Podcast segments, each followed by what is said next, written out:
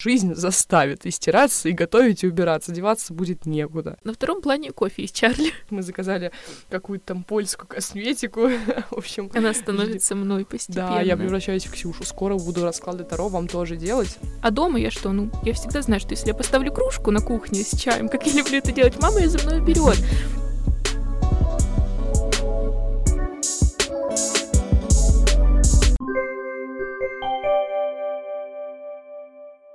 Всем привет! Вы слушаете четвертый эпизод подкаста «Мам, пап, пока». Мы очень давно не собирались в этой студии. Да, у нас был большой перерыв, э, жизненные обстоятельства выбили нас из графика, может, мы и сами из него выпали. В любом случае, у нас было время подумать над форматом нашего подкаста и вернуться к работе. В этом выпуске мы поговорим о самостоятельном быте, рабочем пространстве и планировании бюджета. Эпизод будет немного отличаться от прошлых, потому что здесь мы помимо своего опыта обратимся к исследованиям. Да, дело еще и в том, что здесь нам самим есть чему поучиться, поэтому будем делать это вместе с вами. Итак, первым делом поговорим о самостоятельном быте. Обычно Полина мне предоставляет это слово, но теперь я его сама забрала. А, самостоятельный быт — это очень важная тема, я считаю. А, мы немного затронули эту тему а, в первом выпуске, но сейчас уже расскажем поконкретней мне кажется, нужно начать с того, что, ну, что мы вообще понимаем под словосочетанием самостоятельный быт. А, потому что когда мы живем с родителями, это как бы один смысл, когда мы когда живем с родителями, мы просто ничего не делаем. Ну, ну, моей ну нет, мне кажется, когда ты живешь с родителями, ты тоже можешь быть очень самостоятельным человеком. Ну, может быть. Просто. Может быть. Просто, может, это не мы. Да ладно, ну ты-то от меня отличаешься. Я, я потом расскажу после тебя, что в моем понимании самостоятельный быт. Какой-то ужас был на ну, первом курсе. Вот я, наверное, себя отнесу к людям, которые и даже с родителями, когда жили, mm-hmm. ну, я все равно была самостоятельной, когда жила с родителями.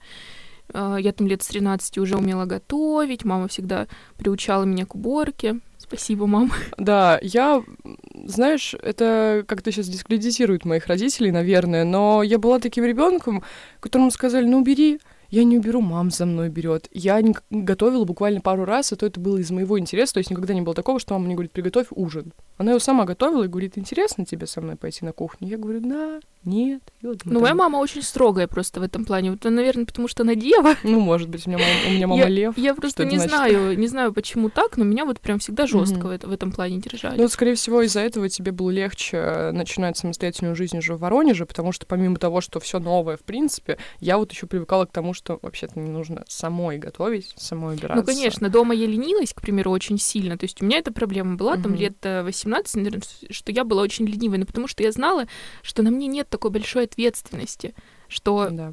Самостоятельный быт — это больше про дисциплину и про ответственность. А дома я что? Ну, я всегда знаю, что если я поставлю кружку на кухне с чаем, как я люблю это делать, мама ее за мной берет. Она поругается, но уберет, к примеру, если там я забуду. А вот уже в общаге да. тут уже так не оставишь, потому что придет Вика, моя да. соседка. Ну, лучше скажи изначально, тяжело ли тебе было, э, когда на первом курсе приехала в свою первую квартиру съемную? Да, именно, именно в контексте быта, конечно. Ну, наверное, нет. Нет, потому mm-hmm. что я сразу начала себе сама готовить, mm-hmm. также там убирала, стирала вещи. И, в принципе, я вот как будто не почувствовала сильного скачка в этом. Потому что я что делала дома, я продолжала то же самое, только уже будучи прям вот одной. Uh-huh. То есть если там я могла а, постирать какую-нибудь кофточку сама, половину там мама, или я там приготовила себе, или там на ужин. Ну, в общем, кофточки. Ну, в общем, как-то это все так, э, либо я одна, либо делилась с мамой, либо мама. Ну, то есть я вроде бы и ей помогала, но и для себя что-то делала вот в плане а, каких-то таких вещей. Ну, поэтому в квартире все было, ну, примерно точно так Мне же. Мне весь одиннадцатый класс мама говорила, как ты будешь жить в Воронеже, если ты ничего не хочешь делать дома. А, и на самом деле, да, ее слова мне потом аукнулись, потому что я приехала и перестала готовить. У нас с тобой будет эпизод э, про угу. питание. Я там вот прям очень много наговорю, э, потому что, да, я приехала, думаю, господи, мне же нужен суп а я его готовить не умею. Мне там нужна овсянка, я ее готовить не умею. Но это было прикольно, потому что буквально за пару недель я всему этому научилась экстренно с мамой там по телефону. А, да и что уборки касается, то есть, ну, мы с тобой разговаривали, я много раз говорила, что я убираться не люблю, я люблю чистоту, и вот в этом моя трагедия. То есть есть люди, которые не любят убираться, и, в принципе, им нормально жить в этом хаосе, а мне не нравится, ну, убираться я не люблю. Но, конечно, в какой-то момент ты понимаешь, что, короче, цата есть такая, нравится, не нравится, да, вот. Терпимая красавица. Да, то есть придется убираться, хочется, не хочется, это какая-то необходимость. А, тоже касается и готовки. То есть я дома этого не делала, но поскольку у меня заболел желудок на первом курсе сильно, а, пришло осознание, что, опять же, это не вопрос выбора.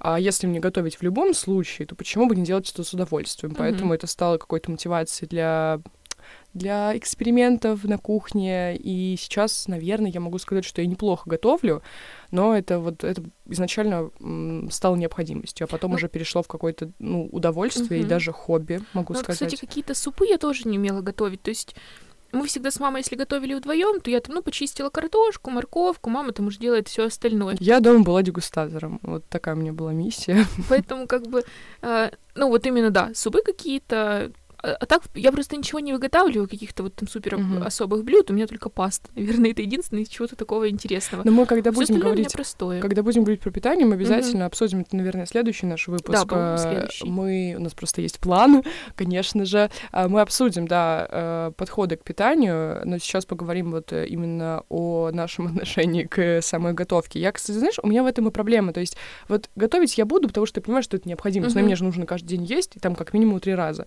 А убор уборка — это другой разговор. Я не умру, если я не побираюсь четыре дня подряд. И вот это вот меня очень-очень манит. Поэтому у меня проблемы, да, с э, чистотой пространства. Но вы не подумайте, я не живу в каком-то, знаешь, вот, вот этом вот разрушенном здании с кучей всяких э, упаковок пустых и пачек из-под чипсов.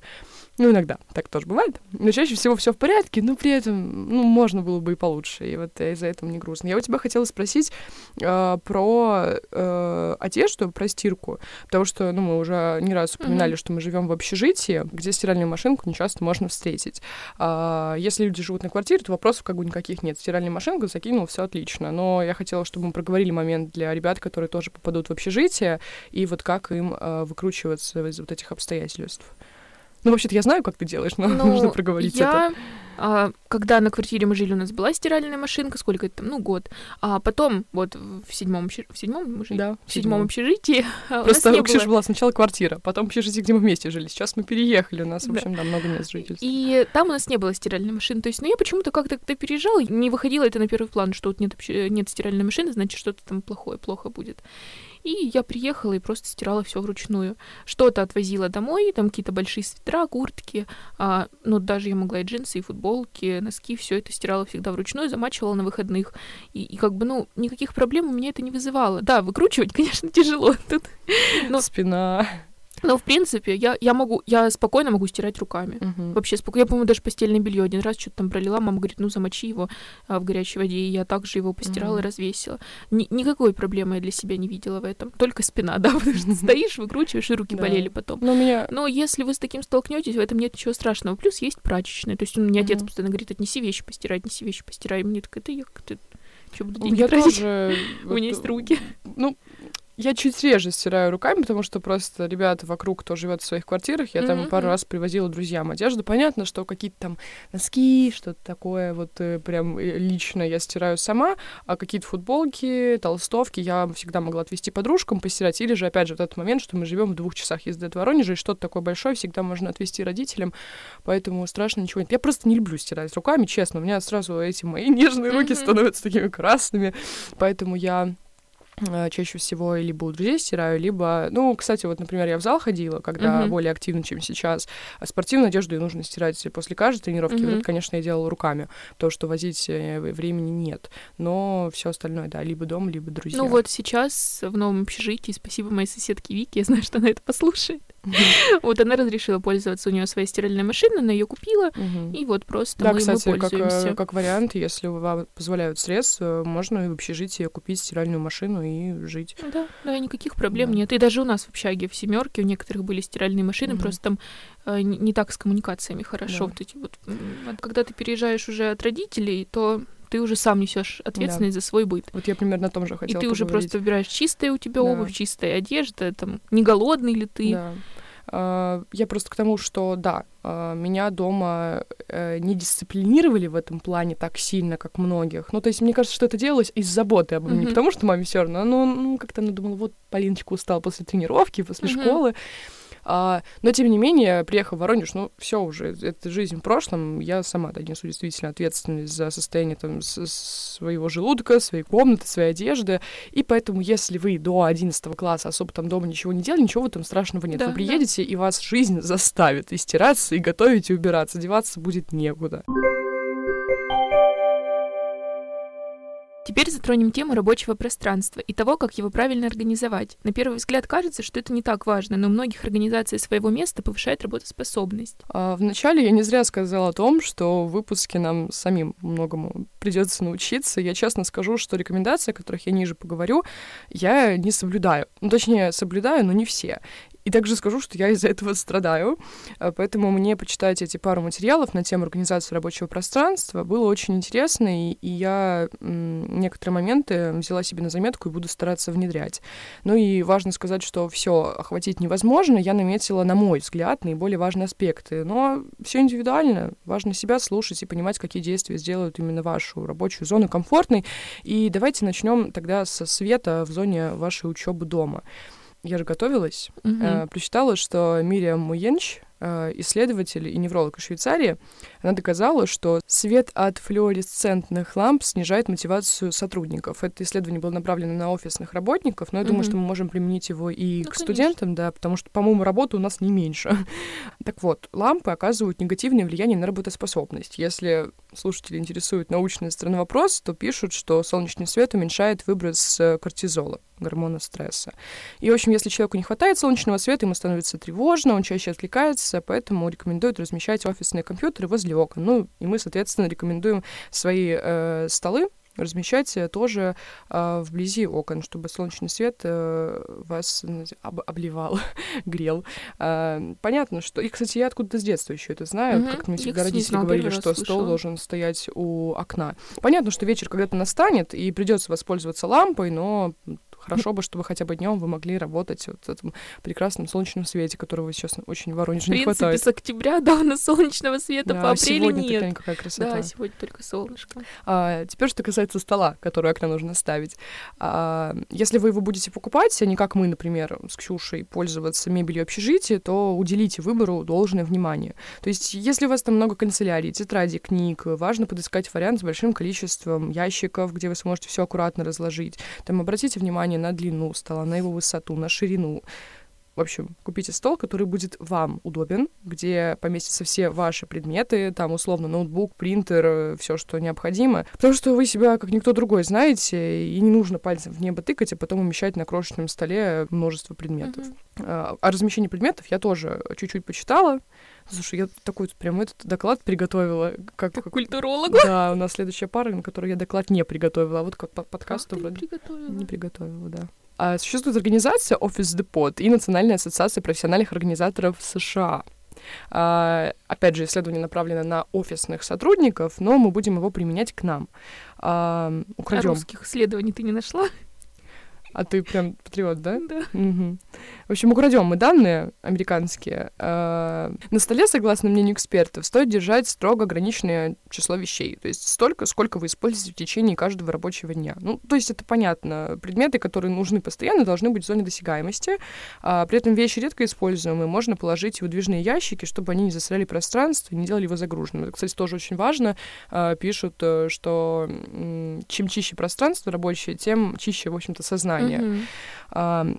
Многие советуют пользоваться папками, сортировать документы. Ну, касаемо учебы, сортировать, например, тетради отдельно по лекциям, uh-huh. отдельно по практикам, подписывать все.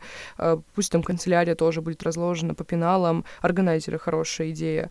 А, я вообще думаю, что ну, эти мелкие детали, мелкие предметы кажутся неважными ну, поодиночке, раз... да, но когда они все э, под рукой, то это организовывает uh-huh. учебу, делает ее какой-то более структурированной. А, Еще один момент, но он более индивидуальный есть некий принцип наглядности, вот сейчас Ксюша обязательно свое мнение выскажет. Принцип наглядности, когда у вас перед глазами есть, ну, например, там пробковая доска или даже просто стикеры на стене, которые, опять же, структурируют вашу деятельность и которые помогают как бы находиться в тонусе и вот, вот этой рутине, не забывать, что вы делаете, для чего вы это делаете, на каком вы этапе. Это не обязательный пункт, потому что вот я, например, э, я обхожусь без него. То есть, ну, мы с Ксюшей обсуждали это. Меня стикеры только напрягают, э, честно. Вот я же пыталась. Э, обычно у меня неплохо получается все в голове держать. Или же пользоваться заметками, потому что, в отличие от стены, телефон у меня всегда под рукой. В принципе, идея расписывать день меня угнетает, потому что я чувствую себя роботом, который следует программе. Может, это потому, что я рыба по знаку зодиака. Как ты считаешь, Ксюша? Я считаю, что именно поэтому. Нет, ну просто правда. Хотя у тебя асцендент в 9, ты должна это делать. Ну, я не знаю, я не могу, не могу. Кажется мне, что моя жизнь, она, она под контролем, везде я хочу чуть-чуть mm-hmm. расслабленного такого настроения. Uh, у этого и обратная сторона, конечно, есть, я все таки иногда забываю э, каких-то планах, но это не частая практика. Может быть, у меня просто нет такого количества дел пока что, чтобы их записывать. Mm-hmm. Ну, в общем, не хочу я. Но если для вас, для слушателей, эта идея комфортна, то обязательно реализовывайте. Плюс это еще очень эстетично выглядит. Вот, Ксюш, как ты, расскажи, тебе-то нравится расписывать все, насколько я знаю, еще классы с, с пятого, по-моему? Ну, если в какой-то день мне нужно выполнить много каких-то задач, то, конечно, мне легче это расписать, чтобы я примерно в голове представляла план, что мне когда нужно сделать, потому что я могу заболтаться, засидеться в телефоне. Ну, а если у тебя дел мало, ты не расписываешь, Нет, да? конечно, угу. нет, потому что я знаю примерно, там, что мне сегодня нужно только угу. постирать там вещи или, я не знаю, сходить в универ, и все. Ну, смысл не расписывать. Я знаю, что вечер я могу спокойно ну, да. а, провести, ничего не планируя. Но если у меня много дел, то мне нужно знать, что у меня все структурировано, угу. что все по, по Это полочкам, по пунктикам. Дева, асцендент в деве, да. Вот, Видишь, как, как бы... он по-разному у нас проявляется. У нас, в общем, астрологический вайп сегодня. Но давай сделаем отдельный выпуск, где ты скажешь слушателям, что ты делаешь расклады. Нет. Положение. Я тогда продолжу, потому что у меня тут, извините, еще много. Мы закончили на теме эстетики, и пробковых досках. Сюда же вот идея с текстовыделителями, мне кажется, приятной. Э, вот эти все яркие пометки, uh-huh. объединенные какой-то общей логикой, делают усваивание информации проще. Ну, во всяком случае, у нас с тобой так работает. Мы очень, мне кажется, любим с тобой uh-huh. в тетрадь. Ну, когда мы еще писали что-то. Вот даже ежедневник с собой, там как раз выделено. Uh-huh.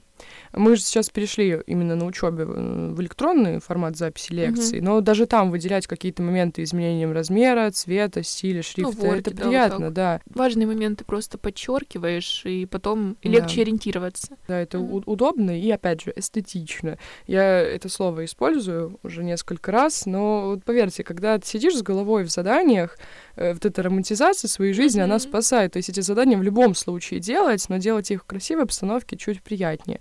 И, кстати, психологи советуют а, выделить какое-то маленькое место на столе, на стене для приятных мелочей вроде фотографии. То есть что-то, что будет давать вам маленький заряд хороших эмоций при каждом взгляде на предмет. И я подумала, это уже от себя, что это может быть даже крем для рук с приятным запахом. Это еще и для кожи полезно. И вот здесь вот я хотела э, еще у тебя спросить по поводу увлажнителей воздуха. Очень популярными стали в последние годы эти все э, приборы. Но я понимаю, что я тут накидываю какую-то идеальную картину рабочего пространства, как у Кати Club, знаешь, mm-hmm. видео обожаю за это.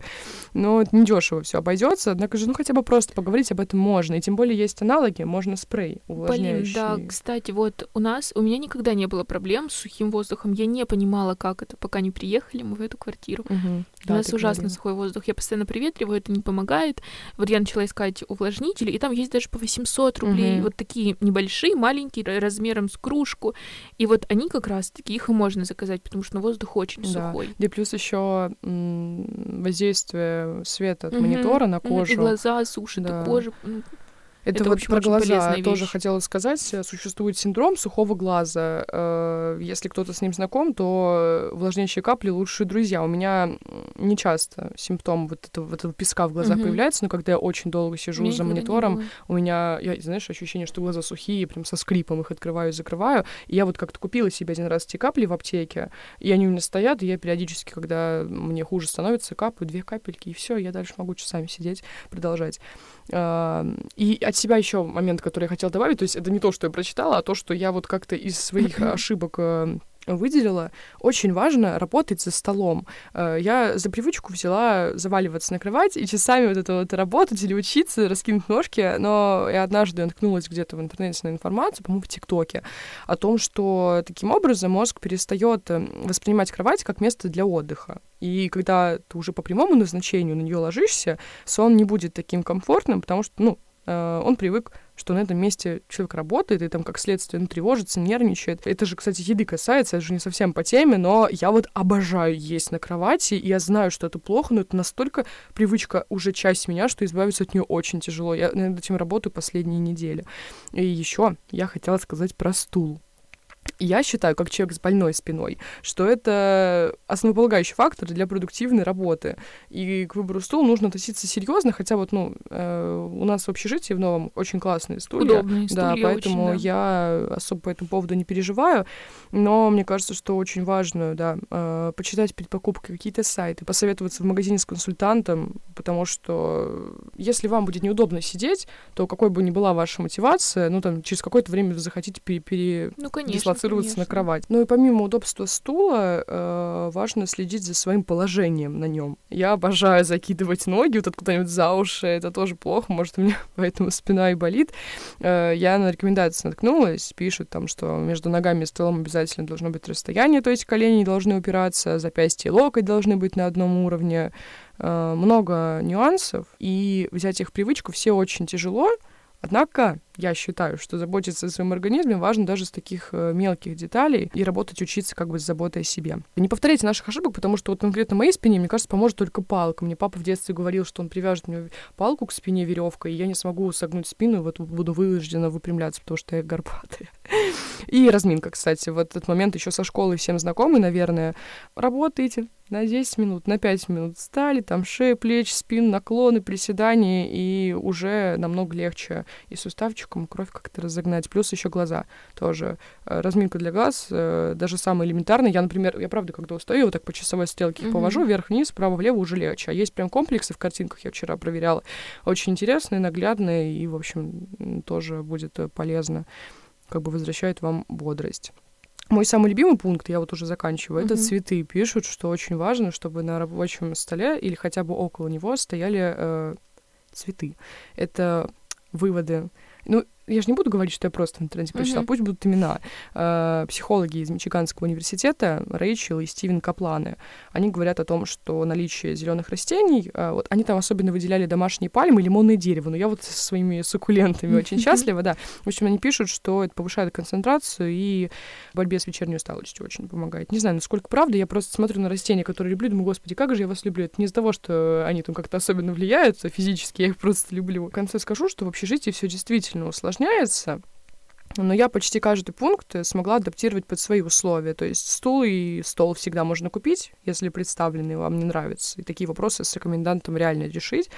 Э, Единственный момент с шумом, э, то есть в общежитии редко бываешь один, а фокусироваться на заданиях нужно, несмотря вот на соседей.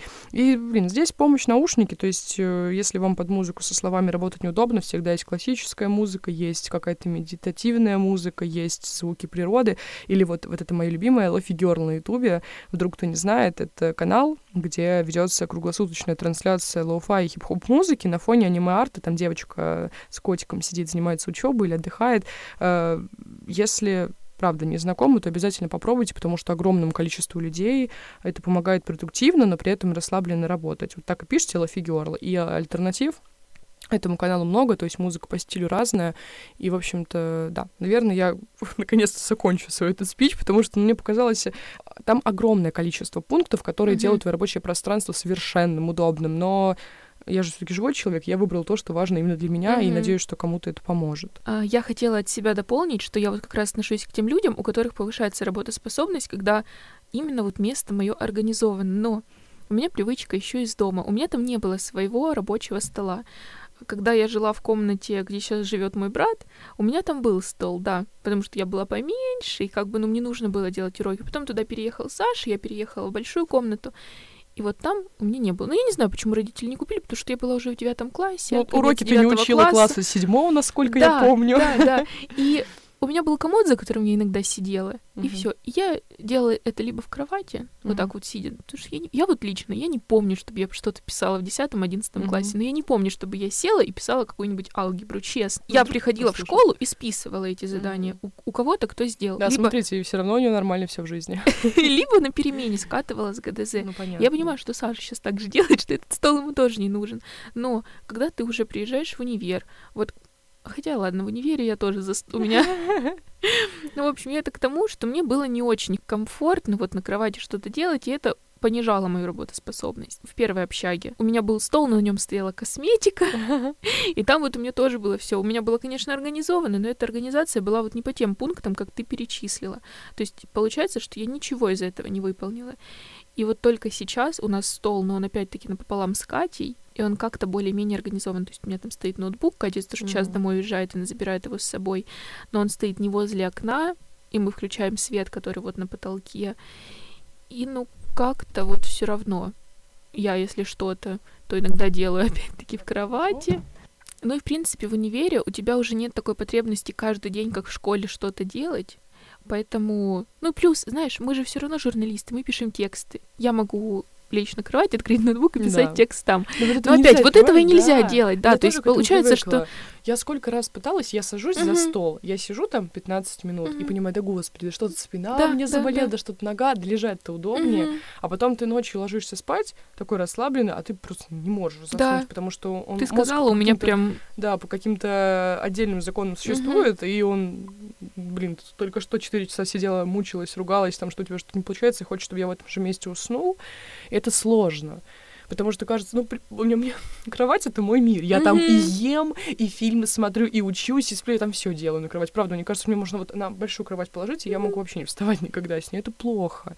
Но так приятно. Да, это, это просто, ну, ну просто так получилось. Да. Я не знаю, что еще добавить. Если у вас не так, то это очень хорошо. Ну, в принципе, ну знаешь, наверное, в этом нет ничего такого какого-то прям супер ужасного. Да, но Ну, конечно, просто, нужно разграничивать да, вот место есть, отдыха э, и- Есть момент со спиной. Мгм. Лежать э, на кровати в полу полусогнутом состоянии, ну, неправильно, потому что потом через пару лет эти последствия настигнут, поэтому лучше, да, неудобно, но дисциплинировать себя. Это, это вот я говорю.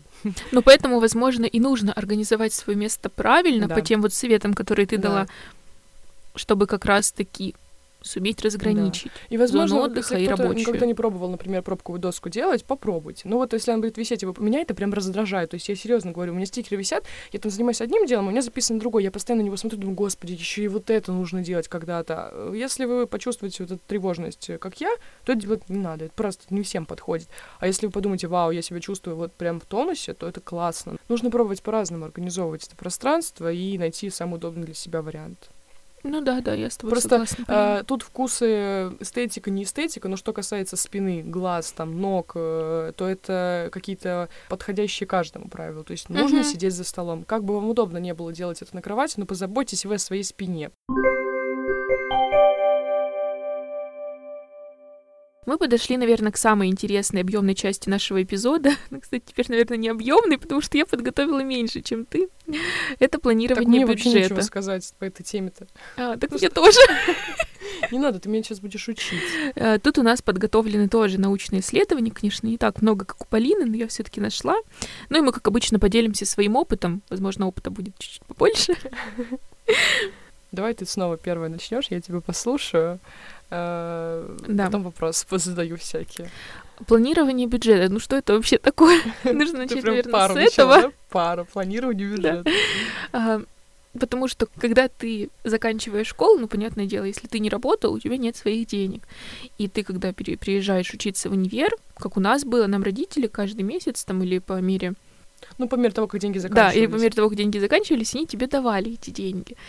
И как бы, ну, тут первое время я вообще не умею управлять деньгами. То есть Мгм. я это тот Давай человек... просто, пожалуйста, по-честному скажем, что ты не, не умеешь управлять деньгами, ты просто их все тратишь на золотое яблоко, на э, этот Wildberries. Вот, в общем, вы, у Ксюши общежитие, комната в общежитии — это склад золотого яблока. Вы просто... Я уверена, что вы не знакомы ни с одним человеком, который тратит столько денег и времени на выбор косметики. Ну, я не знаю, наверное, у меня какая-то психологическая травма. Не-не-не, это хорошо. не знаю, что Ну, сказать. У тебя есть то, что ты любишь. Это, это Ну. замечательно. Это лучше, чем когда кто-то тратит деньги на еду, например. Это ну я. вот, я, кстати, иногда так думаю, что чем больше куплю, тем меньше поем. Вот. Ну, Поэтому тут как бы я вообще не советчик, потому, потому что я очень так плохой. я тоже не советчик. Почему мы тут тогда уселись в этой студии? Не знаю, мы просто делимся своим опытом. Опыт, Но я да. вот сейчас расскажу Опыт про, печальный, сразу э, предупреждаю. про, про хороший Мгм. про хороший пунктик такой вот в планировании бюджета. А мы как? Ты Ну- хочешь, чтобы мы сначала рассказали, как у нас все плохо, а потом по- послушали исследования? Или сначала позанимаемся исследованиями, а потом ну нет, давай расскажем? сначала расскажем, а потом я Да, завершу хорошо. вот этим вот исследованием. Мне Хорошо. кажется, так будет лучше. И мы когда переехали, ну я, естественно, такая, а как распределять вообще свои деньги? Вот родители мне дали, и мне нужно на этой неделе купить там что-то из еды, и себе что-то купить, опять-таки ту же косметику и одежду, и, и все это как-то в голове не умещается, и бывало такое, что я просто сразу ушла, тратила все деньги, а потом родители каждую неделю просила. То есть ну так тоже делать нельзя. Важно хотя бы в голове как-то примерно либо расписывать. Одно время я расписывала свои расходы. Вот и, и тут, конечно, на первом курсе у меня был ужасный хаос вот в этом плане. Хорошо, что нас закрыли на карантин, Да, опять да. это скажу. Потому что потом мне не Тебя пришлось. когда-нибудь за эти слова. Потому что, да, ты что, я закрывала, что ли? Потому что мне не пришлось. Вот когда на втором курсе мы уже я переехала в общагу. Во-первых, стало легче, потому что мы не снимали квартиру. Точнее, мои родители не давали мне больше денег из-за этого. И я уже как-то стала чуть-чуть побольше ориентироваться. То есть, да, я также не, не работала, не зарабатывала. То есть, своих денег у меня по сей день нет. У меня только деньги родительские. И как бы... Но все равно я уже начала ими а, с умом а, распоряжаться. Ну, то есть тебе уже записывать не нужно, да? Уже в голове там табличка, или ты до сих пор продолжаешь? Не-не-не, я не записываю. Иногда только если вот я расписываю, такая, так, в этом месяце мне нужно Мгм. это, это, это. И я примерно представляю в голове, что мне нужно купить на те деньги, которые у меня выделены. А, вот. Кому-то родители дают меньше денег, кому-то больше. Тут нужно тоже это учитывать. Кто-то там идет сразу на подработку, когда поступает Да. в университет. То есть у всех это все по-разному. А, и когда вот я искала исследования какие-то, там очень много исследований, я прям, наверное, страницы две пролистала про семейный бюджет. А именно вот когда ты сам распоряжаешься своими деньгами, такого нет. Ну, либо уже, там, если человек работает, у него там какие-то такие деньги, и у него там есть какая-то ответственность за квартиру, за коммунальные услуги. Но я нашла ну, такое общее правило, наверное, которое подойдет многим. Давай, Полин, ты сейчас расскажешь нам про свое планирование бюджета, как у тебя все это происходит. А, ну, я, можно начну с того, что я начала работать а, на третьем курсе, в начале третьего курса. До этого там я была только внештатным автором в одном СМИ, а, и считать это заработком полноценным, ну, нельзя. А, поэтому до начала третьего курса я была целиком и полностью на попечении родителей. И у нас не было никаких схем, ну, то есть э, мне не кидали большую сумму, и я не распределяла ее там на месяц, на неделю. Это всегда было так, что у меня баланс, ну, близится к нулю. Я звоню родителям, и мне кидают. И на самом деле это неплохо работало, то есть к концу месяца получалось, что я действительно трачу примерно столько же, сколько и мои друзья. Просто не было такого, что вот мне там кидают, допустим, там 6, 7, 8 тысяч и распределяй. Не знаю, возможно, в ином случае я бы еще с первого курса училась распределять бюджет по-взрослому, но при этом я всегда, в принципе, понимала, не слишком ли я разгулялась, то есть я это контролировала. А, Когда появилась работа, родителям стало попроще, то есть э, они, конечно, мне все равно э, присылают деньги, но сейчас это скорее просто их такая добрая инициатива, нежели необходимость, потому что мне моей зарплаты хватает почти всегда, хоть я и не миллионы какие-то получаю, но и понятно, что за исключением вот тех месяцев, где есть какие-то крупные покупки, или там поездки, или больницы. Вот больницы, я же всегда болею, Да. когда у меня какие-нибудь анализы, вот это да, родители, конечно, помогают. А, я честно скажу, что ничего не изменилось у меня в голове с появлением своего заработка. То есть я трачу примерно столько же на примерно те же вещи. А, Я еще просто по природе такой человек, я весьма скромна в потребностях, мы с тобой Мгм. тоже это обсуждали. Я вот у тебя как раз хотела спросить, пока мы не перешли к исследованиям, есть ли у тебя в голове какая-то градация, то есть что на первом плане, А, на что ты готова больше денег тратить, на что меньше? Я знаю, что на первом плане стоит косметика, но проговори это, скажи это своим голосом. А, да, ну да, есть, конечно, но, наверное, на первом плане всегда стоит еда. У меня тоже. Потому что, ну, ну а как без этого? Да, мне передают родители еду, но в любом случае я покупаю там сама себе все остальное. И это, да, вот это у меня на первом плане. На втором плане кофе из Чарли. Да, у нас есть замечательная кофейня возле университета, мы любим ее всей душой. Ксюша-то тут не вылазит вообще. А, Мы их, получается, прорекламировали. Да, да.